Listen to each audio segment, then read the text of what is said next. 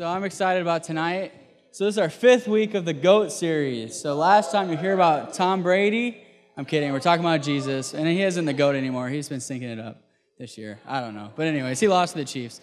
But all right. So I'm just going to recap us really quick. First week, do you remember what we talked about? The Savior.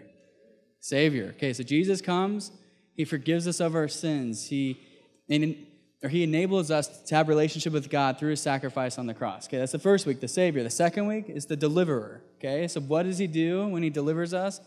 Marcus? Okay, he said saves us. That was the first week, but he delivers us from the power of sin. Okay, so he delivers us from the grip of sin and, and he enables us to live holy lifestyles. Okay, the third week, the victor, Victor Martinez. No. Jesus the victor, okay? So Jesus defeats death, sin, hell, and the grave through his resurrection. And then the fourth week was Jesus the king, which was last week. So Jesus comes and sacrifices himself, and through that, he becomes king. And now we're called to give our hearts to Jesus and to make him the king of our lives. All right, so now this week, I'm not preaching, but Pastor Jason's going to preach, and he's going to talk about, come on, all right? So he's going to talk about how Jesus is our friend. The thing I love about Jesus is he's our friend even when we're not very friendly, okay? And Jason will unpack that a bit tonight. But as he comes, can you stand up to your feet and give him a round of applause? This is his first time preaching here. Come on.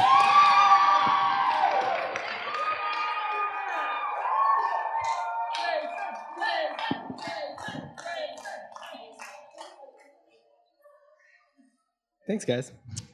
So, yeah, as, uh, as Pastor Daniel said, um, we've kind of been going through a little series called The Greatest of All Time, which is at, about Jesus. And so, yeah, this week is the final week of the series, and we're kind of closing out by talking about how Jesus is your friend. And so, for me, I'm going to give you a little bit of background on myself, kind of tell some stories about myself, you know, as we go, because I don't know all of you, and uh, I want to kind of let you into my life a little bit. So, basically, I'm going to start out talking about when I was in high school. You know, I had a lot of friends, um, a lot of friends that, you know, looking back, I would maybe call acquaintances. You know, people that I knew, that I'd talked to a lot. I saw them every day, but really, like, we never talked about anything more than like the weather, music, and sports. That's pretty much it. Well, and video games. Um, but other than that, we didn't really talk about a ton. And so, you know, for me, uh, when I came to college, I went to the University of Minnesota uh, for the first two and a half years of my uh, college career. And when I went there, you know, I, I was looking for, for friends and, and lifelong friends that would last a long time. And uh, when I got there, I was in the marching band, so I, I got into that crowd. And I've heard that the band is different here than it is there, but there it's basically a big party. Um, and so I showed up and basically like if there wasn't a game, it was a party on Friday and Saturday. If there was a if there was a game, it'd be party on Saturday night after the game. Um, and so I kind of um, just kind of followed them around because I was like, okay, this is what you do in college. I'll just do what they do because um, that was the only friend group I had really made. Um, and so I kind of uh, went along with that, kind of followed in that crowd, and I I sort of realized that that it wasn't really uh, fulfilling. It wasn't really uh, life giving to me. Um, and so really, there's there's many of us that uh, you know, we're, we're kind of isolated. Even if we have tons of friends around us, we have a lot of people um, that surround us on a daily basis. Um, really, we're, we're very isolated and we're very lonely at times. Um, and Jesus, really, He knows every single thing about us. He knows the deepest and darkest things in our hearts, and yet He loves us so much. And so He wants us to bring, to bring us into a relationship with Him. And He went further than any, any one of us have ever gone for a friend. And we're going to talk about that a little bit more later on today. And so, if you have your Bible with you, we're going to open up to Luke 5. Luke chapter 5. It's in the, the New Testament. Um, just find Matthew and scroll a few more books down, you'll find it. Or on your phones, it'll be really easy because you can just click on it. Um, I'll give you a couple seconds here to get that up.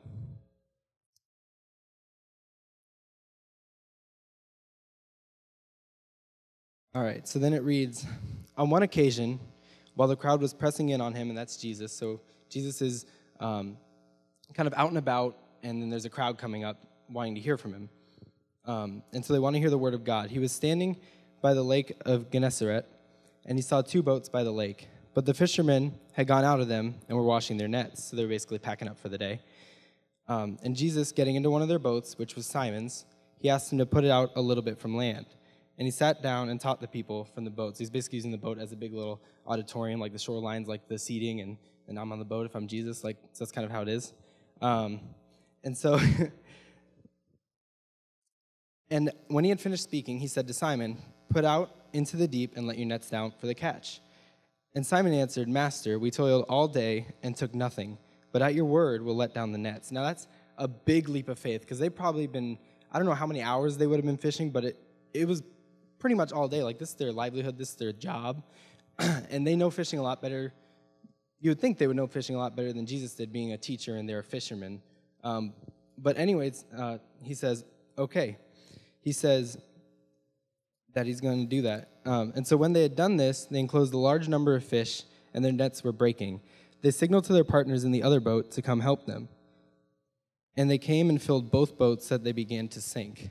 Like, honestly, if they hadn't caught anything all day, there probably wasn't a ton of fish in the lake to begin with. And then all of a sudden, they're catching enough to fill up two boats, overflowing. Like they're, the, the boats are literally sinking from how many fish there are. But when Simon Peter saw it, he fell down at Jesus' knees, saying, Depart from me, for I'm a sinful man, O Lord. Like he gets it. He's like, I am not worthy of Jesus. Uh, for he and those who were with him were astonished at the catch of fish they had taken. And so also were James and John, son of Zebedee. Zebedee. Uh, for from now on, sorry, who were partners with Simon. And Jesus said to Simon, Do not be afraid. From now on, you will be catching men. And when they had brought their boats to land, they left everything and they followed him. Now we're going to skip down a little ways in the story uh, to another instance where Jesus um, asked someone to follow him. And he, it's verse 27. Uh, he says, and this, he, after this, he went out and saw a tax collector named Levi sitting at his tax booth. And he said to him, Follow me. And leaving everything, he rose and followed him. And Levi made him a great feast in his house. And there was a large company of tax collectors and others reclining with him. And now the tax collectors, for a little bit of kind of uh, background there, they're not really the most popular people in their time. Like, they're the guys that take your money from you. Um, and so the Pharisees and the scribes, which were like religious leaders, they would have been the re- religious elite, um, probably looked at as, as more of like perfectionists in the law of Judaism. And so uh, they grumbled at his disciples, saying, Why do you eat and, eat and drink with tax collectors and sinners? And Jesus answered them, Those who are well have no need of a physician, but those who are sick. I have not come to call the righteous, but the sinners to repentance. Let's pray. Uh, Jesus, uh, we just thank you today for how you're a friend to each and every one of us. Um, God, I just pray that uh, you would just uh, speak to us today, that uh, your word would um, just be illuminated in front of us, and that we would really um, understand what you have for us uh, tonight. And Jesus, we just um, thank you for every single person in this room and how you're a close, close friend uh, to each and every one of us, no matter where we've been uh, right before this or where we're going. Um, Jesus, you, you love us and you care for us deeply. So in your name we pray. Amen. And so, my first point tonight is that Jesus wants to be in a relationship with everyone. You see, these, these brothers, these fishermen that were casting out their nets, they weren't anything special. They, they had no skills or talents that would have necessarily made Jesus want to go after them.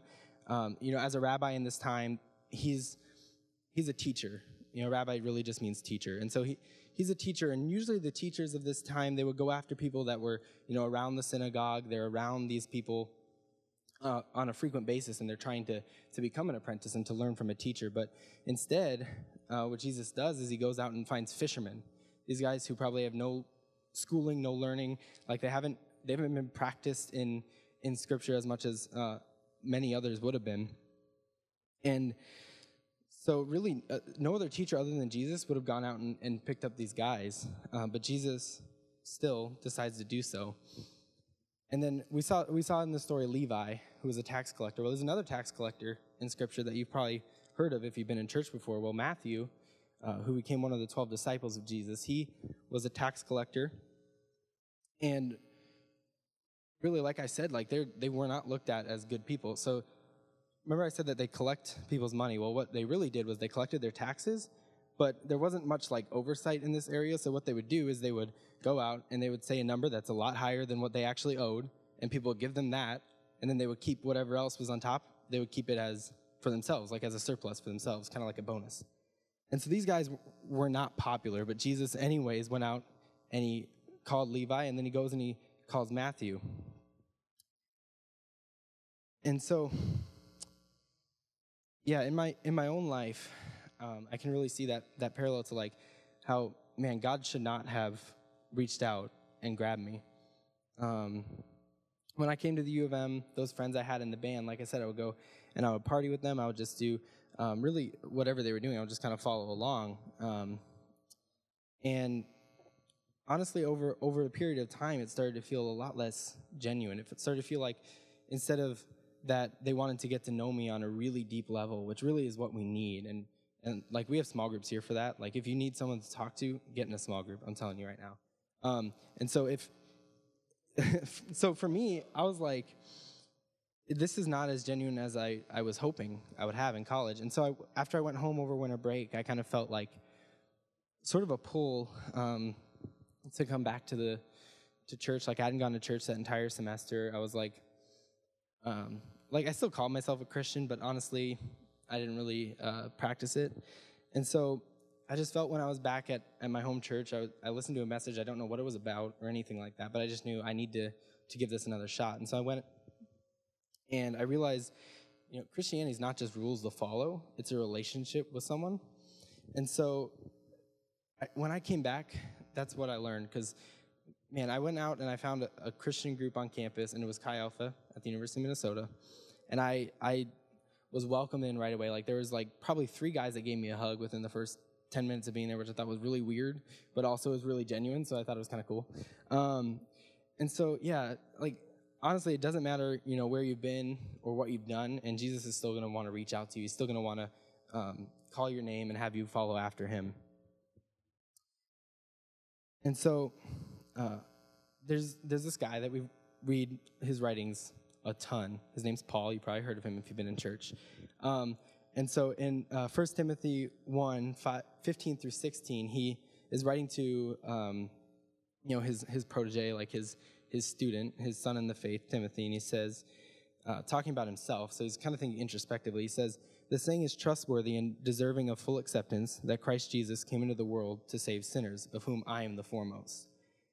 But I received mercy for this reason, that in me, as the foremost, Jesus Christ might display perfect patience as an example to those who are to believe in him for eternal life.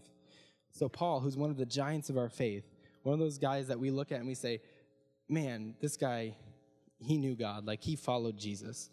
But really, before he was a Christian, he would persecute Christians. He would go out and he would intentionally find them and kill them. And instead, now he's, he's on the other team.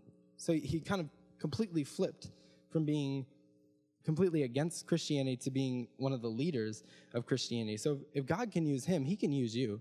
Like if if you if you think you're far from God, Paul was way further and yet he used him in incredible ways to really help start. Like, it, we wouldn't be here if it weren't for Paul. And so, Jesus really wants an intimate and deep relationship with each and every one of us. But there's another piece of the puzzle in being someone's friend. And it's that we have to give something up. And that's my second point tonight, is that we have to give something up in order to follow Jesus. You see, Simon Andrew, James, and John, they were all fishermen that we read about in this story. They were all casting their nets, catching fish. Well, not catching any that day until Jesus came along. Um, but for us, when we read that, like, oh, they put down their nets and they followed Jesus, we're like, okay, cool. They gave up a fun day of fishing and they went and followed Jesus. Nice. But really, I mean, they're giving up everything. That's the way they make money. That's their their livelihood. That's how they that's how they survive is that they fish. If, if they aren't fishing, then they're not surviving. And so they're saying that they're giving up that security. They're giving up um, their income and they're giving up their entire way of life. Like they're not scholars. They're not, they, they probably did not see themselves uh, being teachers at any point in their life, but yet Jesus is taking them and saying, You're going to come follow after me, meaning you're, I'm going to train you up to be teachers. And so they're, they're giving up literally everything they have to follow Jesus. And you see, there's, there's another example in Scripture, um, kind of the opposite of these guys. Um, so you have the, the disciples, or you know, these fishermen that became disciples. They they laid down everything to follow Jesus. Well, there's someone else on the other hand. Um, we we either call him the rich young man or the rich young ruler, depending on on where you're at. But uh, it's in Mark 10 if you want to read it later. I'm not going to read it now. I'm just going to give you a little synopsis. So there's this guy. He's very well off, and he comes up to Jesus and he says, "What do I have to do to go to heaven?" Jesus says, "Well, you have to follow all the laws and commandments." And the guy goes, "Okay, done that. What else do I have to do?" And then Jesus says, "Give up everything and follow me." And he doesn't do that. He counted all of his riches and everything he had on earth to be greater than following Jesus. And realistically, we look at these things very differently the, the fisherman versus the ruler or the, the rich man. But realistically, they're exactly the same. Jesus is saying, give up your security, give up everything you have, give up your way of feeding yourself, give up all of that, and follow me. And the disciples, these fishermen that became disciples of Jesus, followers of Jesus, they said they were all in. They didn't know hardly anything about him. They just heard stories, maybe, or maybe they heard um, some incredible things that he might have done. But honestly, they wouldn't have believed that he was God at this point yet. But they still had enough faith to follow him. And I think this kind of this story kind of gives us another another piece. If you if you're already a Christian, you call yourself a Christian. Um, man, this story tells us that we should really give every single person that we meet an opportunity to meet Jesus. Jesus knew that this guy was going to say no. Like, he's God, he knows what's going to happen, right? He knew this guy was going to say no. Instead, but still, he didn't just say, oh, well, you're not going to get in, so don't worry. He said, no, this is what you have to do to follow me. And the guy said, no, I'm not going to do that. But still, no matter what, we should give people opportunity, even if we think they're going to say no. Give them an opportunity to meet Jesus. And I want to ask you, what's getting in between you and a relationship with Jesus, like a deeper, fulfilling, thriving relationship with Jesus? It could be something material, like it was with the rich ruler. You know, it could be uh, something, you know, that's within you, like pride or selfishness, maybe laziness, or maybe that you just don't want to leave your comfort zone. And Jesus called the fishermen out of their comfort zone. They were, they were fishermen. They were not built to speak in front of large crowds, and they would. And they were they weren't trained in it at all and they had their rhythm going like they'd done this for a while now but jesus still called them out and they still followed. And so this new life this life of following jesus would be ever changing be constantly full of danger and sometimes they would do utterly reckless things for jesus. But they followed him anyway. It was the life that they knew jesus was calling them to and they didn't even yet know him as their savior at this point when they followed him but they knew his power and his presence, and they knew there was no one like him, so they followed him.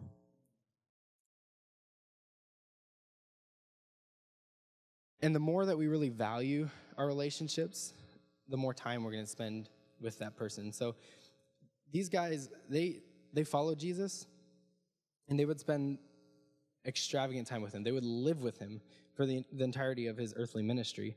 And for us, like that tells you like there's not too much time you can spend with Jesus. Like he's gonna he's gonna um, invest into you no matter how much time you spend with him. In fact, you'll get so much more out of him the more time you spend with him. If you have a friend that you spend a lot of time with, you're gonna start looking like them.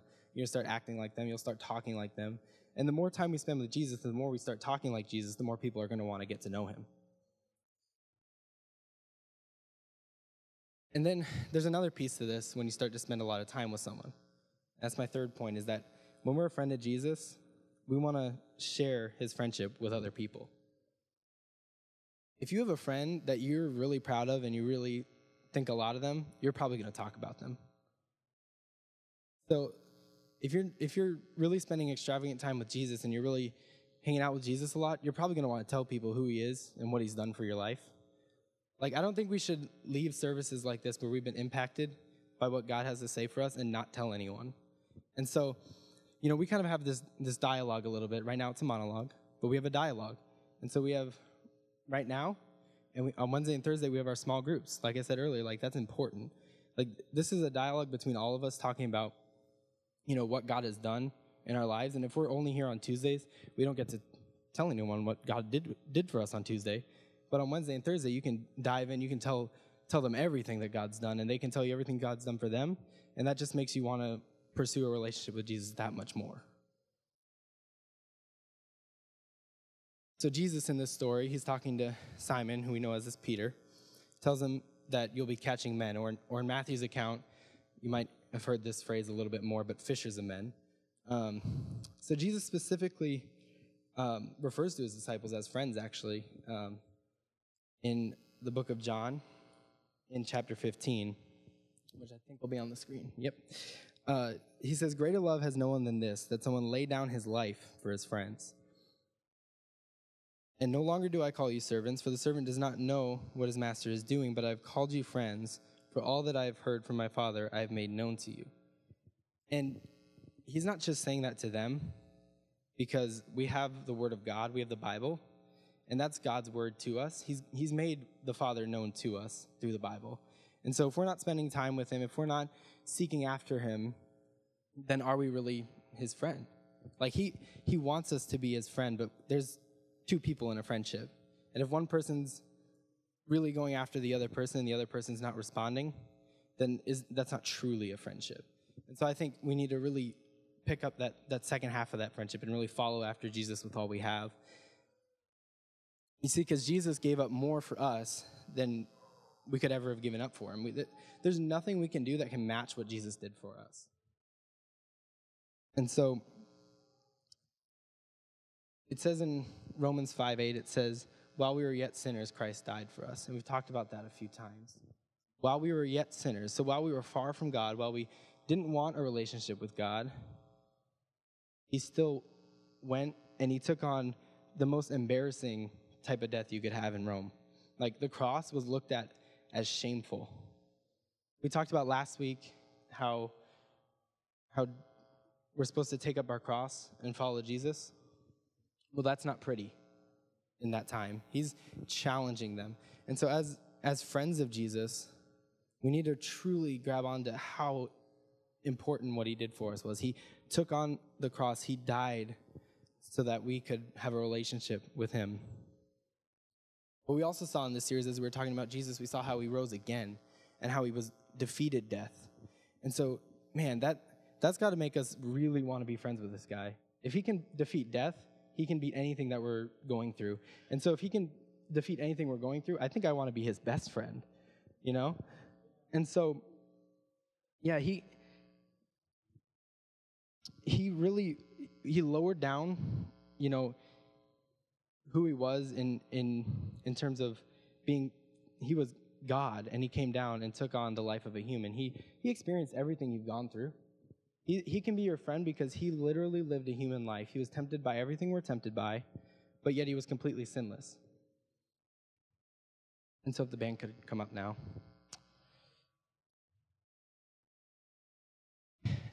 Jesus was in your position. Wherever you're at today, Jesus has been He's experienced your emotion, He's experienced your pain.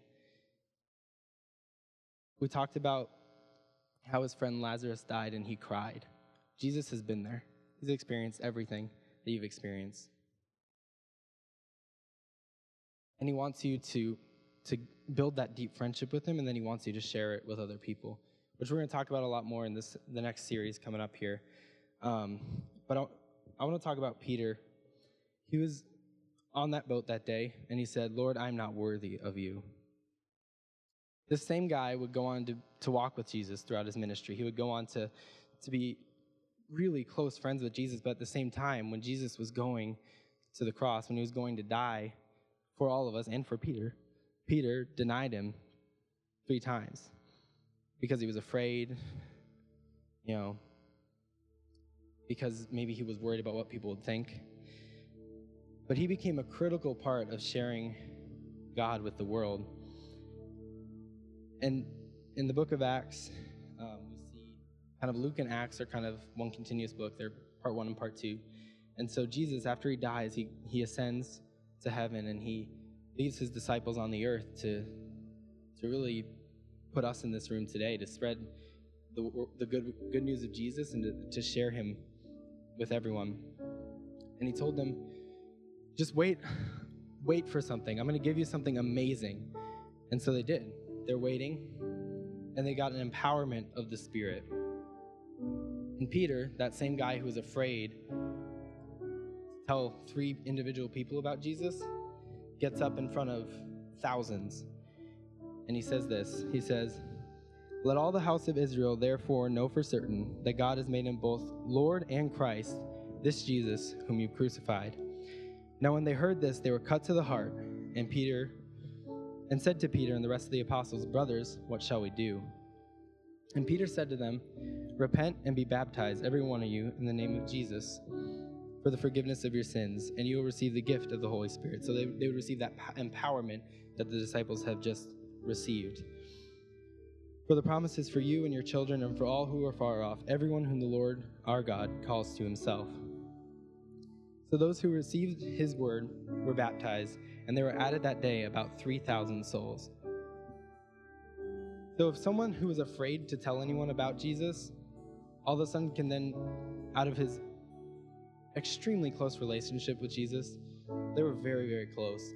And also out of the empowerment that Jesus gives us now, to be able to share with 3,000 people is incredible. So that means if, if Peter can do that, you can talk to the person in your class. And you know, we're going to get into that a little bit more next week, but yeah. My main point again is Jesus is the greatest of all time because he sacrificed everything so he can have an intimate friendship with all of humanity. We're all asked to give up something to be with Jesus, but I promise you, what you lose is going to be so far insignificant compared to what you will gain from a relationship with Him. We might lose some temporary enjoyment, some little thing that gives us some kind of comfort, like maybe our comfort zone is that thing.